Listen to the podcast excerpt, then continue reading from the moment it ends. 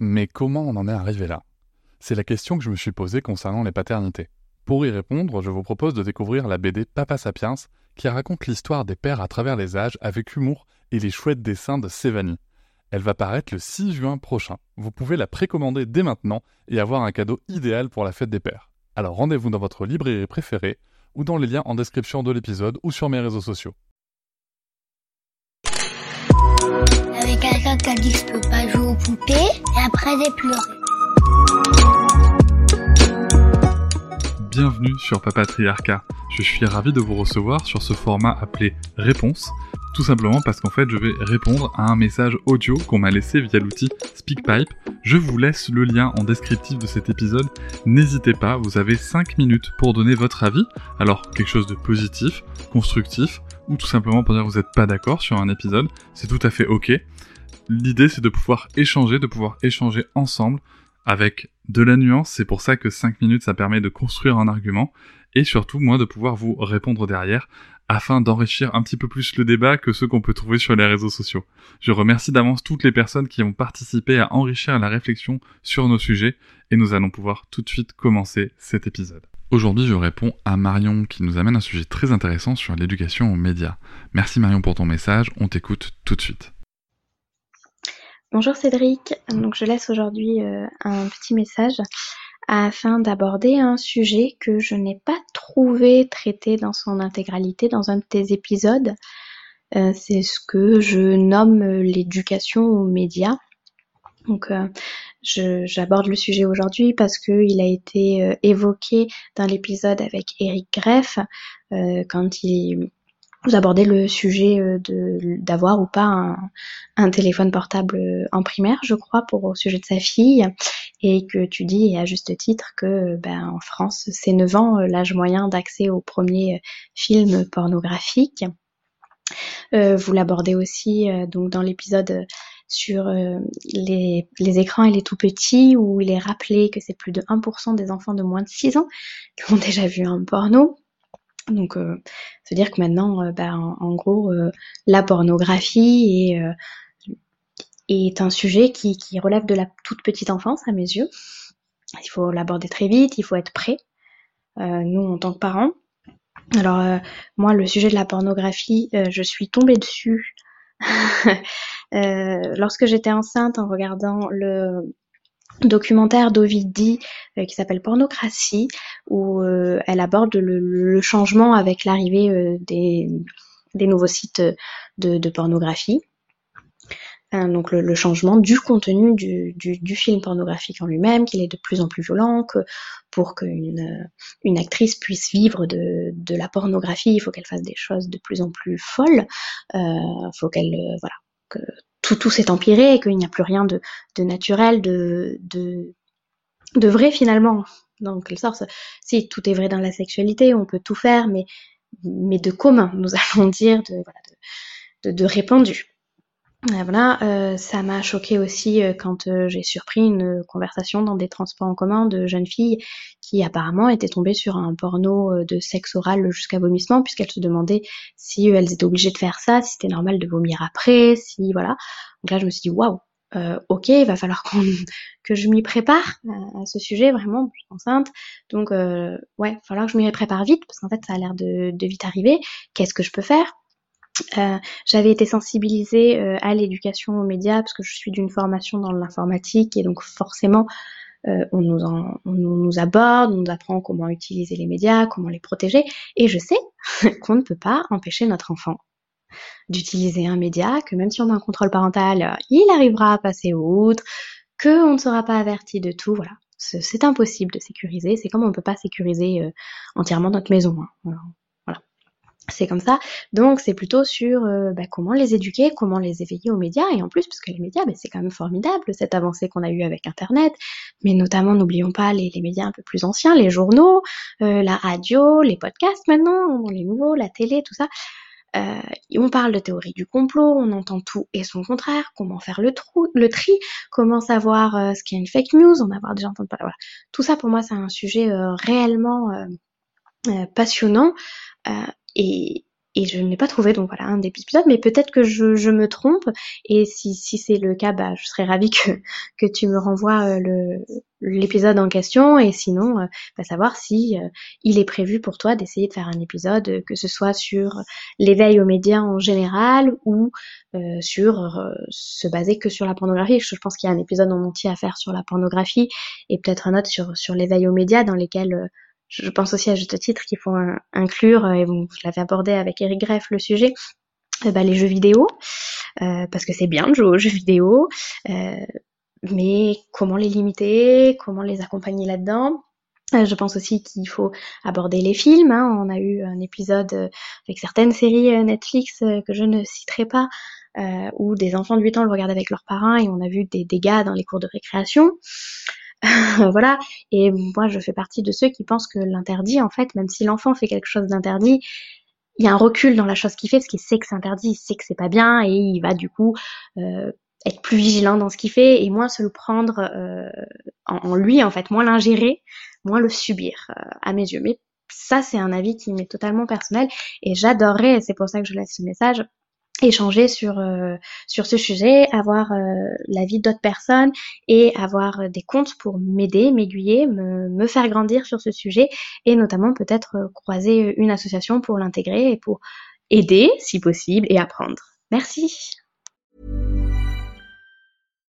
One size fits all seems like a good idea for clothes until you try them on. Same goes for healthcare. That's why United Healthcare offers flexible, budget friendly coverage for medical, vision, dental, and more. Learn more at uh1.com.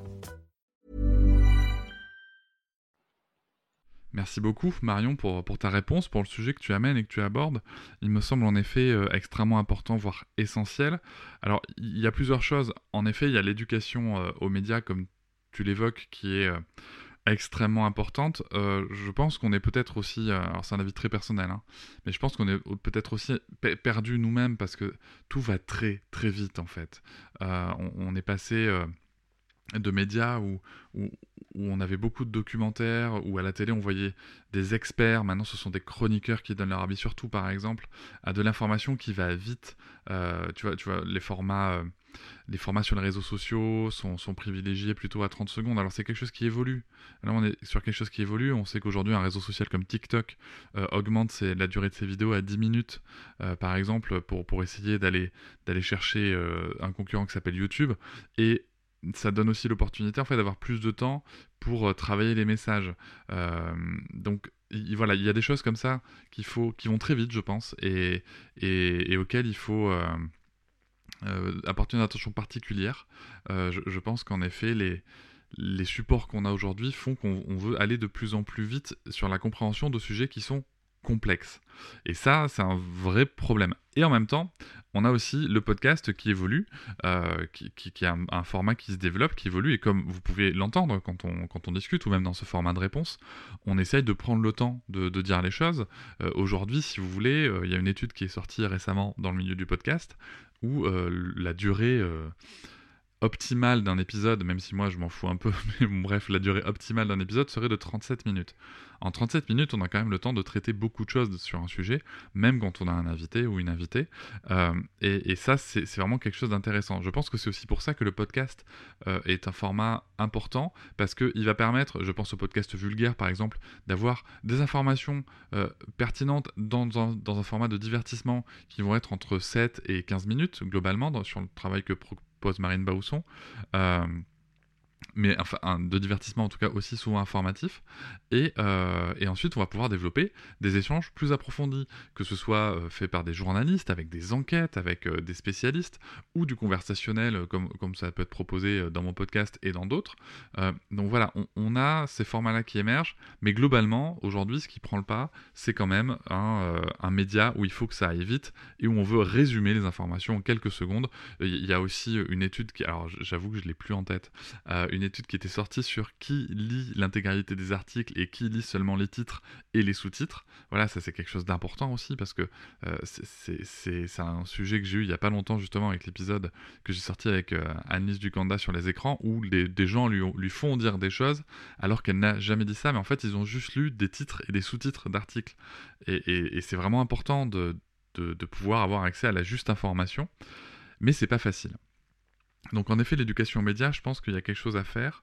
Je pense qu'il y a il y a une responsabilité qui est et individuelle et collective, et en même temps, il y a aussi un, sujet de société, c'est qu'aujourd'hui, on, doit, tout doit aller très vite, très, de manière très simple, et, euh, c'est aussi ce que la société demande. Donc je pense qu'il y a aussi une vraie démarche euh, presque militante dans le fait de vouloir consommer des contenus euh, qui, qui vont prendre le temps. Ça veut dire aussi que nous, on prend le temps.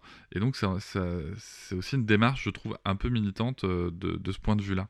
Euh, voilà. Et, bien sûr, bon, je, l'ai évoqué rapidement, mais voilà, moi, je, quand je vois euh, la télé, si tu veux, où on va parler, j'en ai parlé dans un bonus, hein, on va parler d'éducation positive chez, Estelle Midi avec Estelle Denis, un gars qui, qui est infectiologue enfin un docteur qui est infectiologue à la Salpêtrière, un journaliste, un économiste sportif et une journaliste lambda.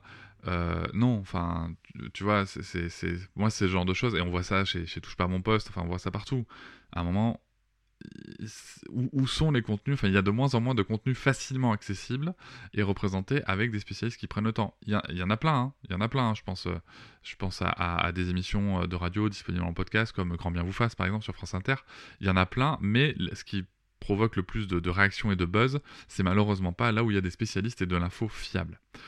Donc il y a déjà cette éducation aux médias, oui, alors pour la faire aux enfants, il faut aussi qu'on se la fasse à nous-mêmes. C'était là où je voulais en venir, je suis passé par un grand détour, mais c'est là où je voulais en venir.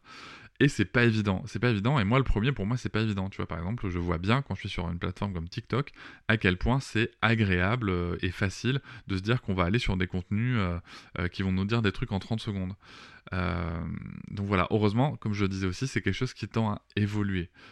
donc on verra où ça nous mènera, mais je pense que tu as tout à fait raison, en tout cas je suis en total accord avec toi dans le fait que la consommation, enfin l'utilisation des médias, l'éducation à l'utilisation des médias, c'est quelque chose d'important. Concernant la pornographie. Alors la pornographie, c'est un sujet qui est euh, extrêmement sensible dans la société, euh, dans les mouvements féministes, et, euh, c'est quelque chose que je pense que je vais développer un jour dans un épisode, mais j'aimerais qu'on amène de la nuance, et c'est pas simple, tu vois, parce que d'un côté, il y a la réalité de la pornographie, il y a, d'ailleurs un, rapport du Sénat qui vient de sortir et qui est accablant, qui est vraiment accablant, des choses qu'on savait déjà, hein, mais globalement, aujourd'hui, ce qu'on pourrait appeler le porno éthique, c'est une partie infime, mais vraiment négligeable de la production. Et sinon, dans, l'immense majorité des contenus, il y a énormément de violence aussi. Donc après, qu'on puisse créer des contenus pour adultes, oui, mais on voit bien qu'aujourd'hui, euh, il y a un vrai sujet sur les conditions de création, ce n'est pas du cinéma, hein, ce sont des acteurs réels. Donc voilà, il, il, y a plein de choses comme ça où on assimile ça à de l'œuvre de production artistique, et en même temps, donc, alors, je vais revenir sur mon propos, de l'œuvre de production artistique. Euh, et je pense qu'en effet, ça serait bien qu'on arrive soit à cadrer, soit à, vraiment limiter au maximum euh, euh, tout ceci, même si je ne sais pas si c'est vraiment possible. Je pense que l'idée de l'abolition de la pornographie est une idée intéressante, mais mais, mais, elle doit s'inscrire dans une réalité qui est celle que la pornographie existe aujourd'hui, euh, qu'elle est extrêmement euh, commune, qu'elle est extrêmement courante. Euh, on peut s'inquiéter de son évolution et peut-être cadrer son évolution dans un premier temps, et aussi en effet se rappeler qu'il y a des travailleurs et travailleuses du sexe qui en dépendent, et la question c'est qu'est-ce qu'on fait des droits de ces personnes-là, qui, qui, méritent les, tous, les, tous les mêmes droits que tout le monde. Donc voilà, là, là on a il y a un vrai sujet, je pense qu'il y a un vrai sujet de société à mener, je pense qu'il y a une vraie réflexion à mener. Euh, je pense qu'il y a une réflexion qui va au-delà de, la, pornographie dans, son existence. C'est euh, est-ce qu'aujourd'hui, si on avait un revenu universel décent pour tout le monde, est-ce qu'il y aurait autant de personnes qui, iraient chercher des revenus, par exemple, dans la pornographie? Je ne sais pas. Je pose la question. Je ne sais pas. Euh, je pense que c'est une question qui est extrêmement sensible. Je n'ai pas de réponse précise à apporter, mais c'est un sujet que j'aimerais traiter un jour. Mais encore une fois, ce sera un sujet très sensible et que euh, voilà, il faudra que je m'arme euh, et que je me blinde d'une carapace le jour où j'irai sur ce terrain-là. Mais c'est un terrain sur lequel il faut aller en effet. Et enfin, ce que tu évoques aussi, c'est l'éducation justement à l'accès à ces contenus. Et là, je pense qu'il y a des comptes très intéressants, comme celui de, Tessie van der Hagen, avec qui on a déjà fait Yestes Famille euh, sur les réseaux sociaux, avec qui on a déjà fait en effet un épisode sur l'éducation, justement, la sexualité positive. Il y a en effet des clés qui peuvent être données, et puis il y a quelque chose qui est très bien dans les pays anglo-saxons, enfin, ou, au Canada, ou des choses comme ça, c'est qu'ils ont, ils ont des, espèces de rituels, alors que ce soit sur, sur, sur le, porno, sur, enfin, sur des sujets importants comme ça, sur les sujets de racisme aussi, il y a ce qu'ils appellent the discussion, tu vois, le, moment où on va parler de ce sujet-là. Et c'est quelque chose qui est assez ancré culturellement. On sait qu'on va devoir en parler, donc on va en parler. Et je trouve que c'est quelque chose de très sain, parce que ça montre aussi que c'est pas tabou, ça montre aussi qu'on peut en parler. Euh, moi, je sais que je serais... Euh, tu vois, par exemple, je ne sais pas je ne pense pas pouvoir empêcher ma fille de, consulter un contenu pornographique avant un âge qui me paraîtrait décent, parce qu'en effet, euh, on, l'évoquait avec Anis Ducanda et tu l'évoques aussi, il y a des enfants de moins de 6 ans qui accèdent à du contenu pornographique. L'âge moyen d'exposition au contenu pornographique est de 9 ans, donc faut, enfin 9 ans, il faut, quand même s'armer, hein. euh, voir, euh, voir une femme se faire attraper, insulter, frapper dans sa, dans, sa chair, dans son corps, et appeler ça de la, de la sexualité entre guillemets normal, euh, c'est quand même quelque chose d'assez violent. Euh, l'idée, en fait, si tu veux, c'est ok, si on peut pas prévenir, c'est un petit peu ce que tu développes, c'est comment on fait pour en parler. Je suis tout à fait d'accord avec cette approche aussi. Donc, en fait, c'est quelque chose qui est multifactoriel. Il faut d'un côté agir sur les contenus et d'un autre côté agir sur, l'accès à ces contenus et d'un autre côté accompagner les parents sur ok, qu'est-ce que je fais quand mon enfant a eu accès à ces contenus. Donc, j'ai cité euh, Tessie, dont j'apprécie beaucoup le travail, aux, États-Unis, il y a aussi un compte, si vous parlez anglais, qui s'appelle Concern Parenting.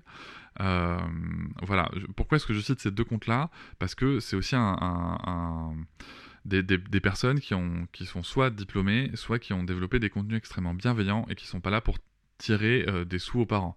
En français, je n'ai pas trouvé pour l'instant de compte qui remplisse les conditions euh, auxquelles moi, enfin, du, moins que moi j'attends pour pour que je puisse en faire la, promotion, en tout cas promouvoir le, travail. Voilà, donc euh, si jamais vous avez des, ressources, des contenus, n'hésitez pas à m'envoyer un message sur Instagram, sur, TikTok, euh, sur Facebook, sur mes réseaux sociaux, euh, pour, que je puisse partager, après avoir bien sûr consulté les contenus, et juste m'être assuré qu'il n'y ait pas un petit business derrière de, d'arnaque des parents, quoi, parce que c'est toujours le, problème avec ces sujets de parentalité qui sont très sensibles.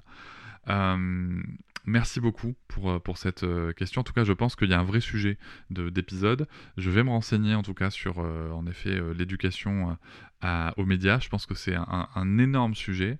je, pense que j'ai quelques pistes au niveau journalistique universitaire, donc je vais aller creuser par là. Et j'espère en faire un épisode à venir. Merci beaucoup, Marion. Je vous remercie de m'avoir écouté. Je vous invite à vous abonner et nous pouvons aussi nous retrouver sur Facebook, Instagram et sur le blog papatriarca.fr. À bientôt.